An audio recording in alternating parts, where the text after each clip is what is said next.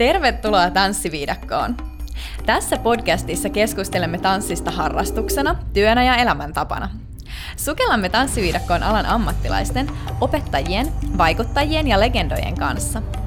Minä olen matkaoppaasi Saana Emilia ja tämä on Tanssiviidakko podcast.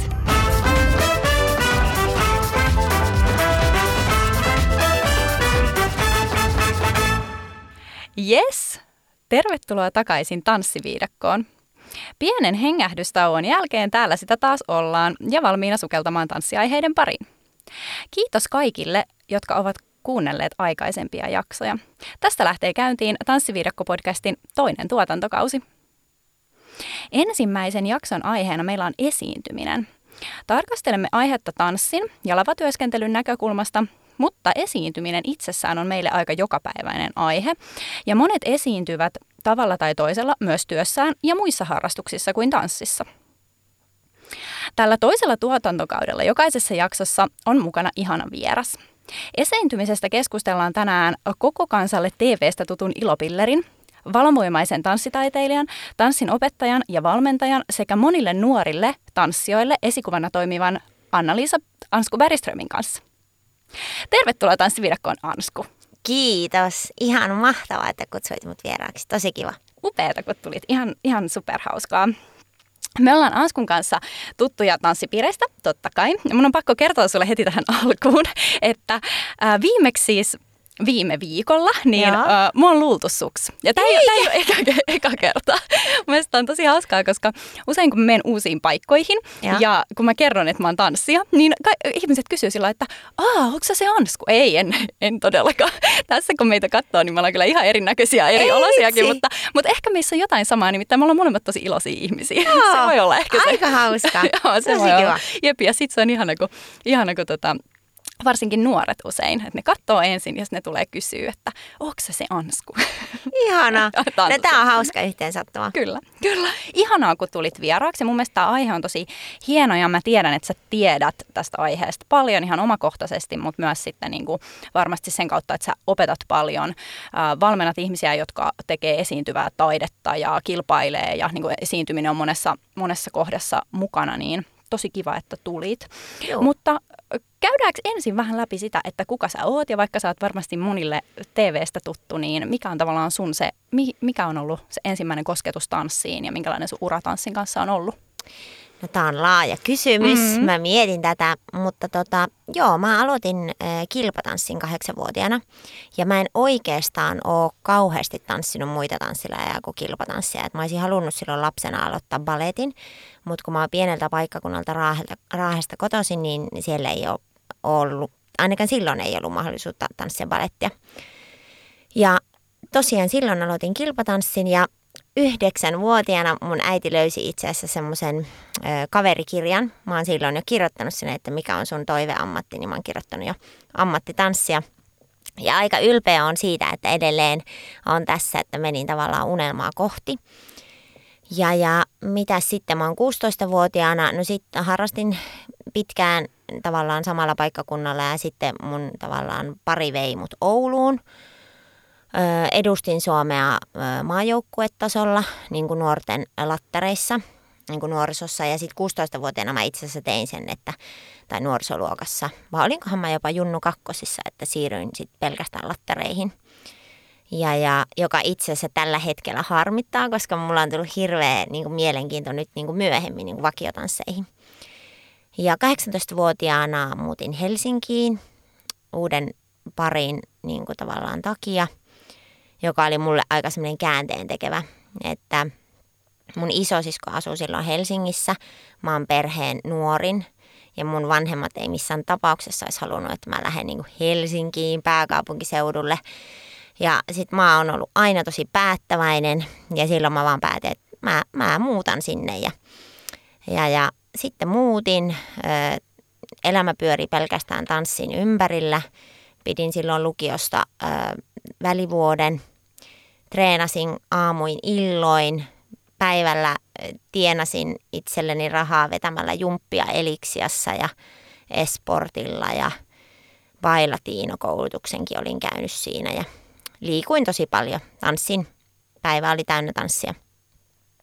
Ja sitten yksi semmoinen käänteentekevä on kyllä, että mä jo 23-vuotiaana siirryin ammattilaiseksi. Nyt mä oikein mietin sitä ikään. Mun mielestä se oli 23, kun mulla oli edellinen niin kuin tanssiparisuhde loppunut Talasman Jannen kanssa.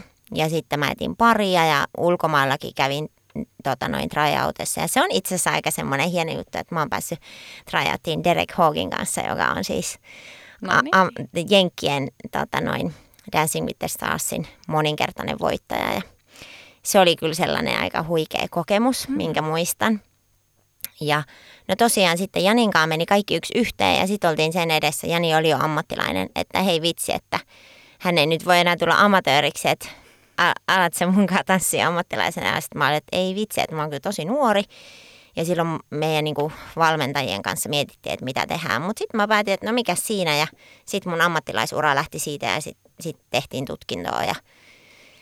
Ja mitä sitten 25-vuotiaana 2010 tuli Tanssii tähtien kanssa -ohjelma. Ja sitten mä lähdin siihen mukaan.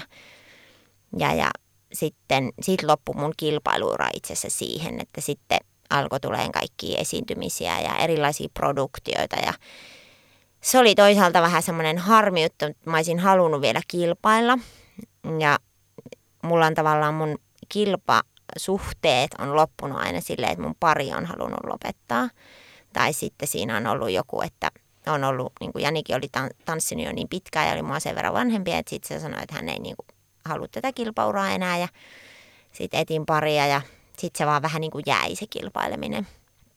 Että sanotaanko ehkä vielä 5 vuotta 30-vuotiaana mä mietin, että vitsi, pitäisikö alkaa vielä kilpailemaan. Mutta että on kyllä tyytyväinen tällä hetkellä elämään. Ihanaa. Oliko se lyhyesti vastattu? Mä yritin mennä tosi nopeasti. Joo, se oli tosi ihanasti vastattu tuollain niin kuin just tiivistetysti. Mitä sä sitten tänä päivänä tällä hetkellä teet muuta kuin tietysti sitten Tanssii tähtien kanssa -ohjelmaa? No tällä hetkellä mä valmennan suurella sydämellä. Mulla on paljon niin kuin enemmän niin kuin nuoria oppilaita, lapsia ja nuoria.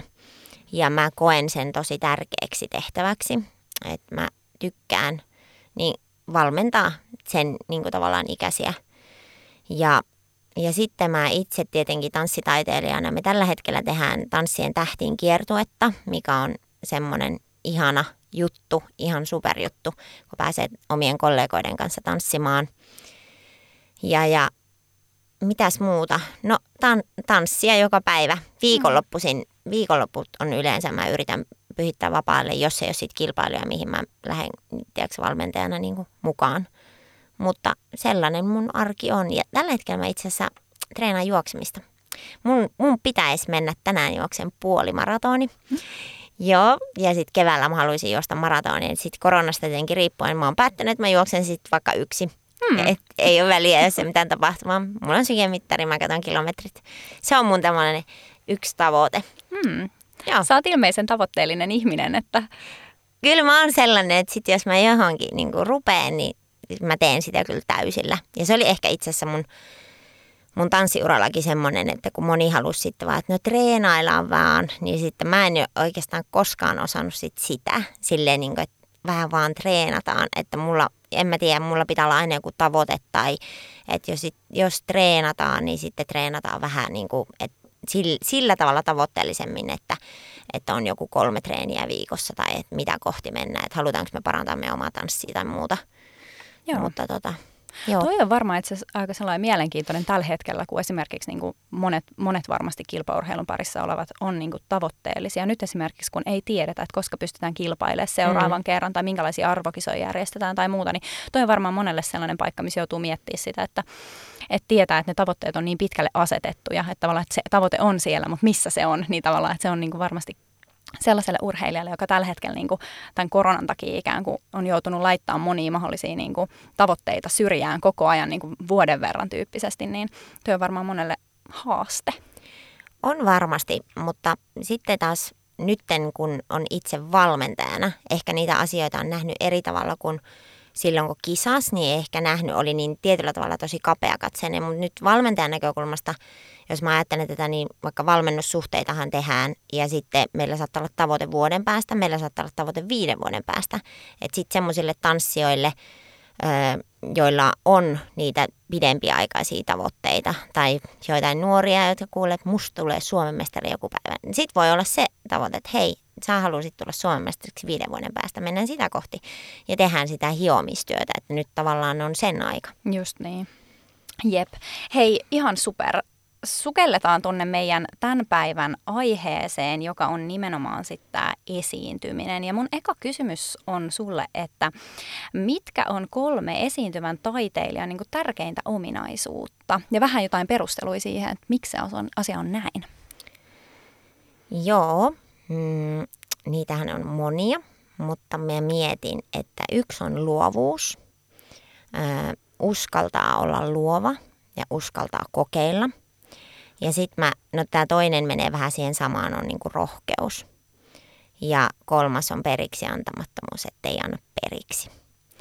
Ja no luovuus on ehkä se, että mä näin sitä asiaa tai mietin sitä asiaa ehkä koreografioiden puolesta tai sen, että silloin kun vaikka jos sä tanssit yhdessä jonkun kanssa, niin uskaltaa tavallaan sen oman liikekielen viedä. Ja ettei tavallaan kaikki ole... Jos mietitään kilpatanssipareja ja valmentaja antaa sulle, että sä teet näin ja näin, niin sit uskaltaa antaa myös sen kehon tuottaa sitä omaa.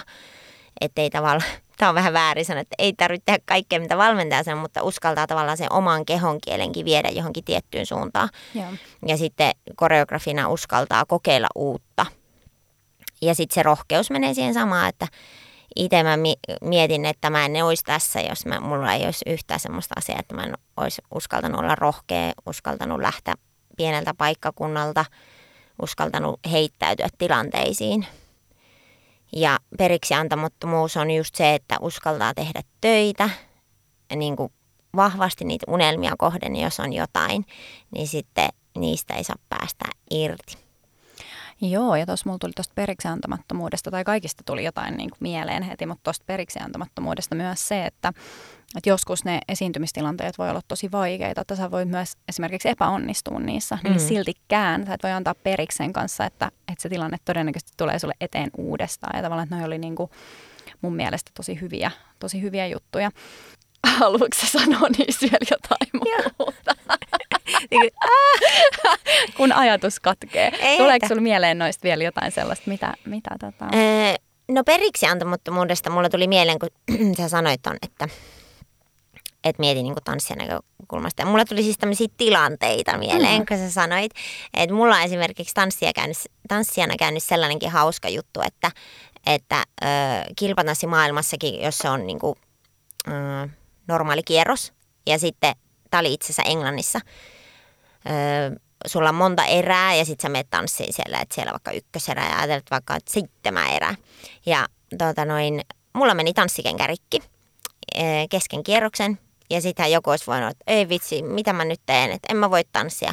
Mä tanssin siellä, mulla ei siis ollut remmi kiinni ollenkaan, lattarikengän remmi, se meni ihan siis todellisesti rikki. Ja sitten mä vaan päätin, tanssin sen tanssin loppuun ja sitten siinä samassa tajusin, juoksin, tulin tanssilatteen pois. Mun pari ei edes huomannut sitä, että mun kenkä oli rikki. Mä mietin, että apua, nyt mä tunnun ihan eriltä, että mulla on huono tasapaino, apua, miljoonaa ajatusta päässä. No se ehkä kertoo siitä tietyllä tavalla, että siitä periksi antamattomuudesta, että mä en antanut sen tilanteen häiritä, että mun pari ei edes huomannut sitä. Ja sitten mä vaan saman tien juoksin pukuhuoneeseen ja mulla oli siis onneksi jotain treenikenkiä mukana, kun me oltiin samalla treenimatkalla Englannissa, joka oli siis hirveän näköisiä ne treenikengät, ihan kuluneita. Sitten mä vaan vaihdon kengät ja sitten seuraavan kerran sit vaan päättäväisesti, no nyt mulla on tämmöiset rikkinäiset kengät, mutta näillä mennään. Ja päästiin vielä jatkoon seuraavalle kierrokselle. No niin. Että niinku, niitä tilanteita tulee, että sit pitää vaan niinku rohkeasti olla myös niinku, luova niissä tilanteissa. Kyllä. Ja ne on mun mielestä hienosti kaikki semmosia, mitkä jollain tavalla kyllä nivoutuu just yhteenkin. Ja on myös sellaisia, että jos me ajatellaan, että ei pelkästään tanssin kautta, vaan että jossain muissakin esiintymistilanteissa, jossa oot vaikka puhujana tai jossain sä meet vaikka työhaastatteluun tai missään tahansa sellaisessa tilanteessa, missä sä oot jollain tavalla esillä ja esiinnyt itsenäsi, niin ne on kaikki tosi, tosi tärkeitä pointteja siinä mielessä, että se rohkeus varsinkin on semmoinen, että jos et sä ole rohkea, niin just niin kuin säkin sanoit, niin niitä tilanteita ei koskaan edes tuu vastaan. Että sä et ikinä mene niitä mahdollisia unelmia kohde, jos et sä ole sitä niin rohkea, että sä uskallat heittäytyä niihin mukaan. Kyllä, just näin. Mahtavaa. Hei, tässä kohtaa hypätään käymään tuolla viikon viidakkokysymyksen äärellä.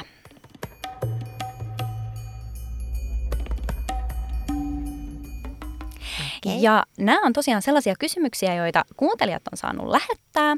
Ja muista ottaa haltuun @saanaemilia Instagram-tili, jos haluat lähettää oman kysymyksen. Tämä ensimmäinen kysymys on mun mielestä tosi hauska, ja mä toivon, Ansku, että sulla on joku vastaus tähän. Tämän kysymyksen esittäjä on nimimerkin tilanteesta ahdistunut takana, ja kysymys kuuluu näin, että mitä tehdä, jos tanssipari on ihastunut ja tunteet ovat yksipuolisia?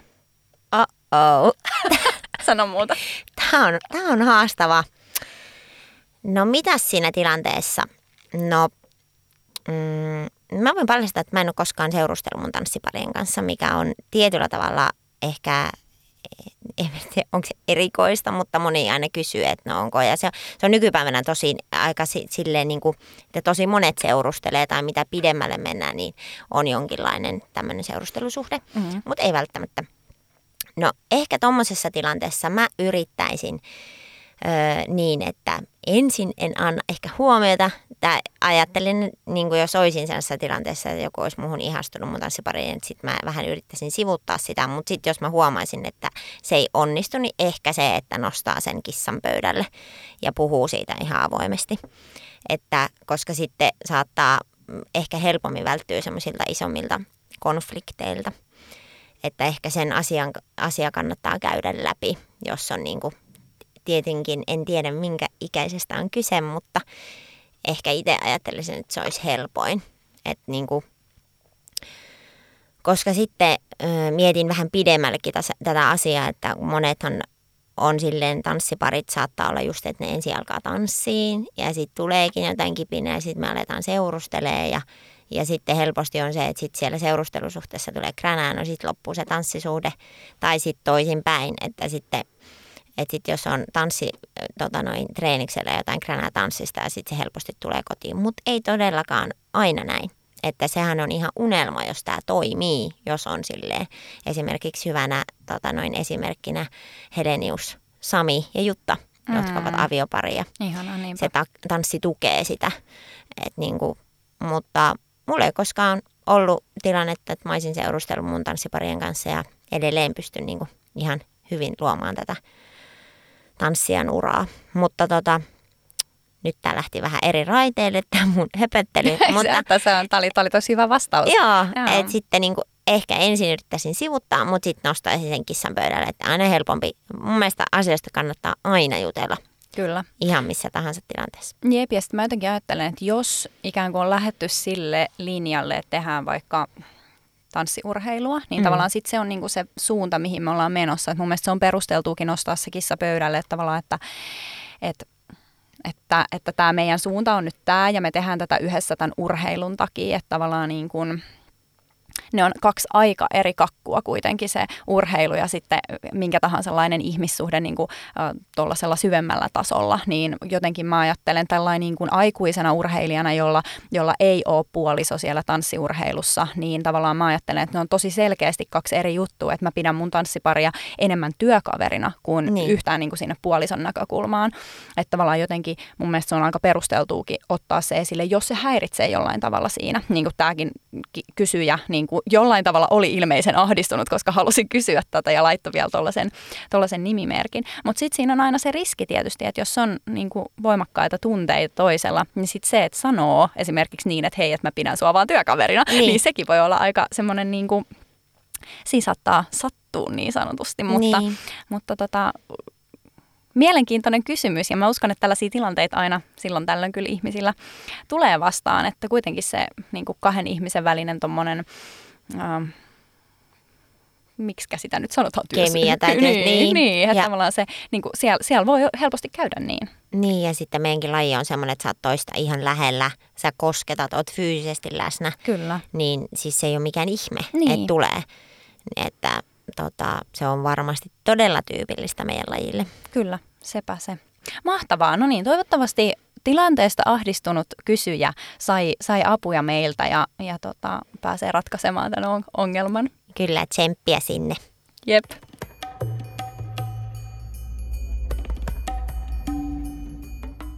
Tanssiviidakko podcast on tuotettu yhteistyössä tanssipuoti.fin kanssa.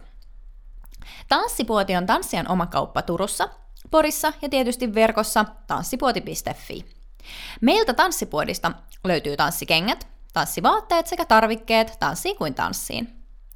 Valikoimassa on tuotteita kilpatanssista lavatanssiin, salsasta argentiinalaiseen tangoon, laviksesta showtanssiin sekä paljon muuta. Palvelemme aina ammattitaidolla sekä hymyhuulilla. Verkkokauppatilaukset toimitetaan todella nopeasti, jopa vuorokaudessa perille. Tsekkaa tanssipuoti.fi. Tervetuloa ostoksille Tanssipuotiin! Hei, sitten palataan tänne esiintymisen äärelle. Mikä on sun mieleenpainumin esiintymiskokemus uran ajalta? Niitä on monia, mutta jos mä tässä nyt listaisin, että yksi, mikä on ollut aika merkittävää tai semmoinen ihan sairaan siisti, meillä oli Star Show XXL Jarkko Tammisen tommonen spektaakkeli tuolla Hartwall-areenalla. Ja mä olin siellä tanssijana. Meitä oli 4 päätanssia ja sitten tonne Hartsulle tuli sitten niinku ekstra tanssijoita, koska se oli niin iso show. Et ehkä se, että koska se Hartsu oli ihan täynnä ihmisiä ja sitten sä oot siellä niinku yksi tanssijoista. Ja sitten kun tietää, että itse on käynyt katsomaan keikkoja Hartwallilla ja siellä on tanssijoita, kuinka jotenkin se, että kun on tehnyt nyt molempia rooleja, niin se oli kyllä semmoinen, minkä tulee aina muistamaan.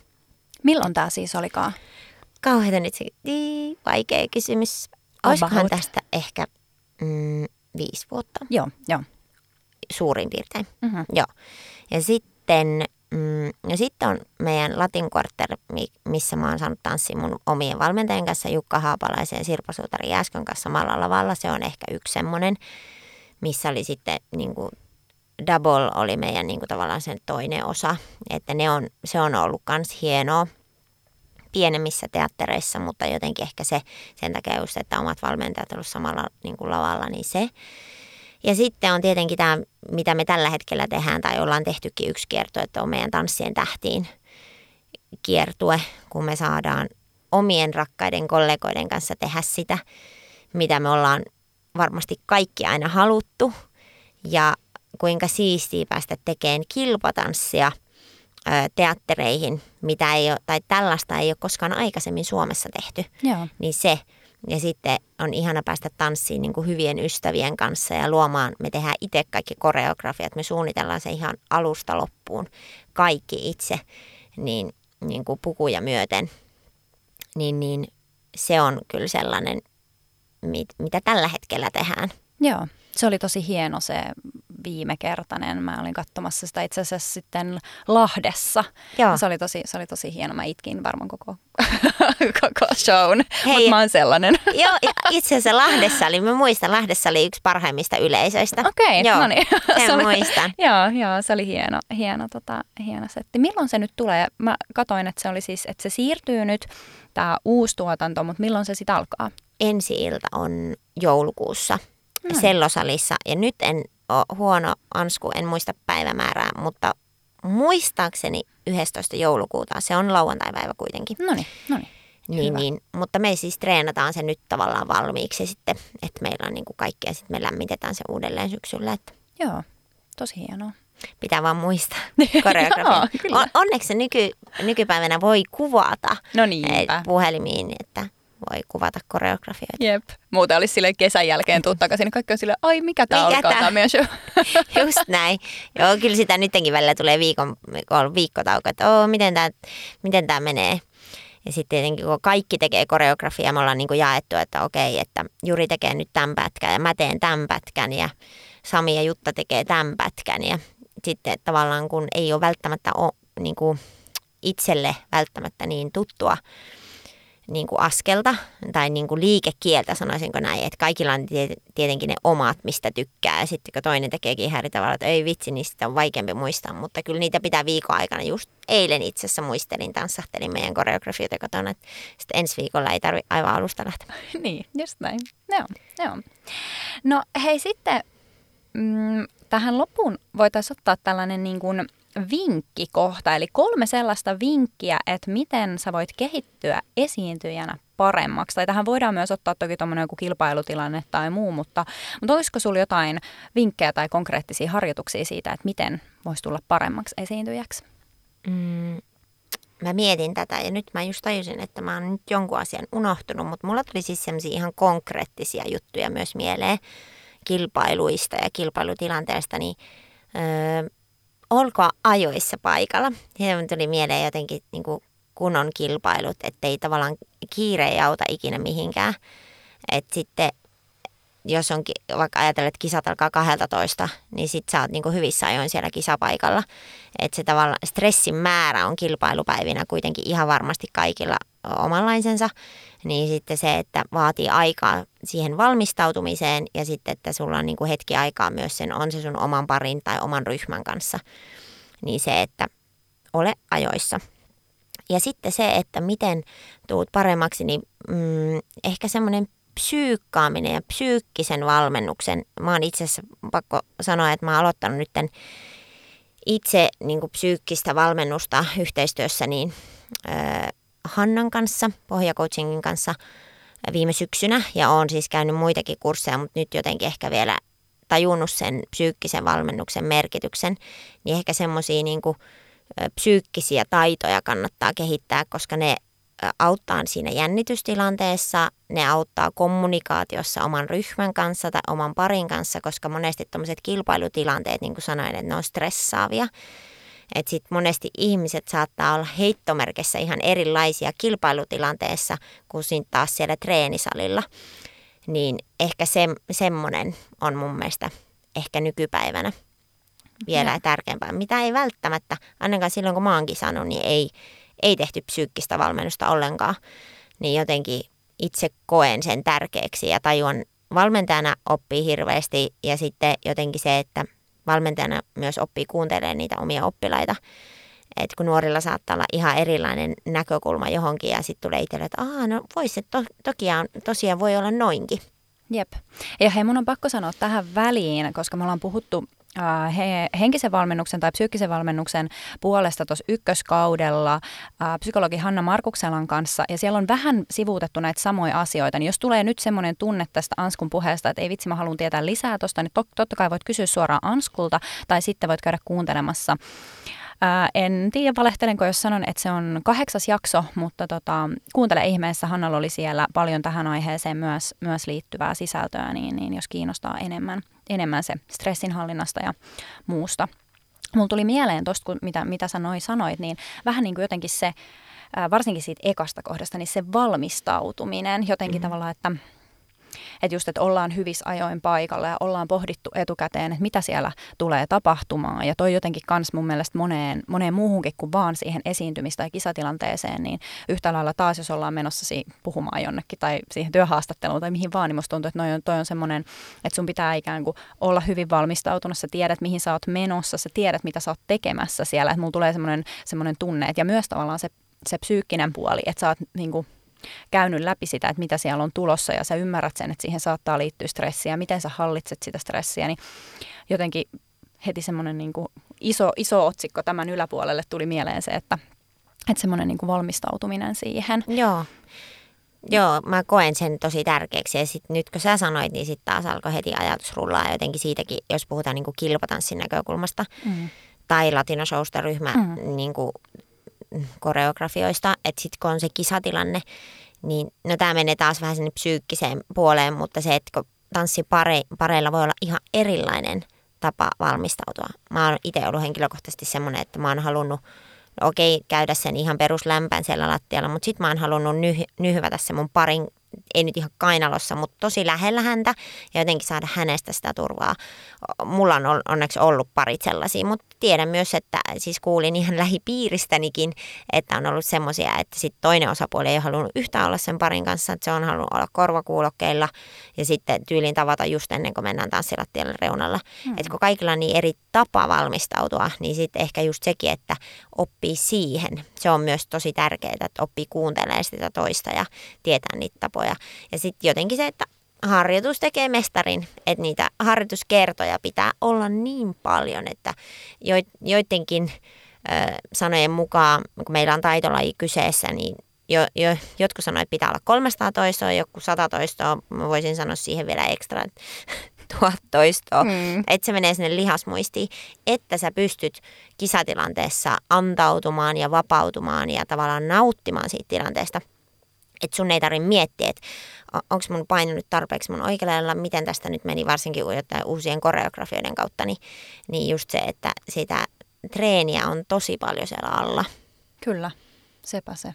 Tuleeko sinulla mieleen jotain muita semmoisia selkeästi niin kuin tästä tämmöisestä valmistautumisesta tai psyykkisen puolen jutuista, niin jotain ihan sellaista, mikä olisi jostain ihan muusta maailmasta, joku semmoinen vinkki tai ajatus tai joku muu? Tosi kiva heittää tällainen, niin kuin, olisiko ekstroja? Ekstroja? No ei kyllä tuu. Nyt jos pitää yhtäkkiä miettiä, niin ei kyllä tuu. Ei tuu extempore. Mutta siis tohon olisin vielä ihan muutamalla sana jatkanut, että itse koen, mä en ole ollut mitenkään lahjakas tanssia. Niin kuin koskaan, okei, mulla on ollut rytmi veressä niin kuin pienestä asti, mutta tavallaan just kun sanoin siihen treenaamiseen, että mulla on ollut aina se, että mä oon ollut tosi kova tekemään töitä, että mä en menestynyt lapsitanssijana, enkä mä menestynyt junioreissakaan vielä, että sit nuorisossa mulla alkoi vasta tavallaan tulemaan se tietyllä tavalla menestyminen, jos näin se voisi sanoa, että sit musta tuli niin sanotusti näkyvä ehkä kisalattioilla, että niinku että se treenaaminen kyllä kannattaa, että monella on sit nuorella myös se, että sitten lopetetaan, että koetaan, että nyt ei ole ehkä saanut sitä menestystä ja jotenkin ehkä tanssijana myös se, että se menestyminen ei se kaiken A ja O, vaan muistakaa rakastaa sitä, mitä teette. Että se, että tanssi on vienyt mut monien ongelmien yli. Mun äiti sanoo myös, että mulla ei ole paha murrosikä, en tiedä sanooko se vähän niin kuin valkoisia valheita, mutta että just sen takia, että tanssin. Joo, mä voin kyllä kompata sua tosi monessa jutussa ja mun mielestä on ollut hienoa niin kuin jutella erilaisten tanssi-ihmisten kanssa. Aika monilla on niin kuin tavallaan se, että esimerkiksi siellä nuorena tai ihan lapsena niin kuin pärjääminen ei ole itse asiassa ollut hirveän tärkeässä niin kuin merkityksessä, vaan siinä tanssissa itsessään on ollut se tai musiikissa tai sosiaalisuudessa tai jossain tavallaan siinä lajin ympärillä on ollut se halu tehdä sitä riippumatta siitä, onko ollut niin kuin, tiedätkö, ensimmäinen vai viimeinen vai mitä on ollut. Et toki sitten sunkin tilanteessa, kun sä oot päässyt niin pitkälle, niin jossain kohtaa varmasti se voittaminen on alkanut niin kuin myös viemään sitä tanssia eteenpäin ja se, että on pärjännyt ja saanut upeita kokemuksia. Mutta tavallaan niin kuin mun mielestä se on tosi hieno, niin kuin tavallaan, että monilla tanssijoilla on semmoinen niin kuin tavallaan ajatus siellä, että lapsena se on kantanut se harrastus niin kuin sen takia, että se harrastus on ollut rakas ja että sitä on oikeasti tykännyt niin paljon tehdä, että siellä se voittaminen pelkästään ei ole ollut niin kuin ykkösjuttu. Joo, ja sitten ryhmähenki ja ystävät ja muistoista kaikki tämmöiset kisamatkat, kun lähdettiin, Raahessa piti lähteä Helsinkiin yöllä 2 aikaa, 3 aikaa bussilla, nukuttiin bussin, muistan kerrankin semmoisen reissun, oltiin just johonkin Kemijärvelle tai Helsingissä oli itse asiassa 10 SM, niin meidän seura oli vuokrannut Invabussin, että meillä laitettu se bussi oli täyteen pattoja ja sitten me nukuttiin siellä ja mitä pelattiin pullon pyöritystä ja ne on vaan niin kivoja muistoja, että ne on niitä, miten niinku, mikä oli ihan sairaankivoja, kun muut sitten taas viikonloppuisin saattoi mennä harhateille, niin sitten itse muistaa aina tommoset ihanat yhteiset kisamatkat. Se on myös semmoinen ihana muisto. Jep. Mitä sä tähän loppuun haluaisit vielä sanoa sellaiselle ihmiselle, joka ihan hirveästi jännittää esiintymistä? Voi, no mitäs? No ehkä se, että yrittää löytää sen, että mikä se on se, mikä jännittää. Että voiko sille asialle tehdä jotain. Ja sitten mä voisin antaa vinkin. Tämä tulee ehkä, mitä mä oon tehnyt nyt tällä hetkellä mun valmennettavien kanssa. Riippuu tietenkin, minkä ikäinen on. Mutta mieti itsellesi joku voimahahmo. Mikä on sun voimahahmo? On se sitten pikkumyy, on se sitten joku elävä leijona. Ja sitten mieti, miksi sä oot just sellainen. Ja sit sä ajattelet sitä kautta se, että mä haluan olla noin voimakas kuin tuo leijona. Ja sit voimahahmon kautta sä saat enemmän voimaa siihen tilanteeseen. Tai sitten esimerkiksi, jos sulla on joku, nämä on tämmöisiä ehkä vähän hörhöjuttuja. Mulla on esimerkiksi mun edesmenneen mummin ja äidin sormus. Ja siinä on kihla- ja vihkisormus yhdessä. Mä en ikinä ota sitä pois. Ja aina kun mulla on joku tärkeä esiintyminen tai joku, mikä mua tosi paljon jännittää. Mä aina puristan tätä mun sormusta ja sit mä koen, että mun mummi on munkaan läsnä. Ja sitten mä niinku vapaudun. Voi ei, ihana. Ansku, mä ajattelin, että mä selviisin näistä mun podcast-jaksoista ilman, että mun tulee tippaliin. Mä en nyt kyllä pystynyt, koska tää oli aika ihana. Ja mä uskon, että... Mä uskon, että aika monesti tollaisista asioista voisi löytää sitä rohkeutta olla ja tehdä ja mennä just niin kuin itse haluaa. Kiitos nyt tästä, sä aiheutit mulle. Ei se haittaa, mäkin alkaa itkeä. Mäkin itken aina. Kiitos, sä oot tosi todella vallottava, ihana. Näistä vinkkeistä nyt sitten ottakaa niin kuin opiksenne. Ja toi voimahahmojuttukin oli tosi ihana, koska kaikille ei välttämättä noin ihanaa sormusta ole kuin sulla.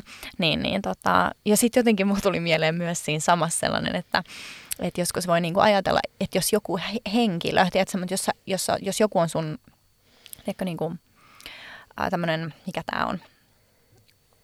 Siis, tärkeä henkilö. Niin, tai sitten siis tämmöinen esikuva. Että siellä tavallaan voisi löytää myös semmoisen, että etsis hänestä sitä voimaa ikään kuin, että mä aion olla yhtä hyvä kuin hän. Tai joku voi ihanoida sanotaan vaikka Beyoncéta. Niin tavallaan, että sitten ajatteleekin, että menee esimerkiksi tämmöiseen esiintymistilanteeseen niin Beyoncéna. Koska voi olla jotain ihan muuta kuin mitä ikään kuin oikeasti on. Kyllä, just näin.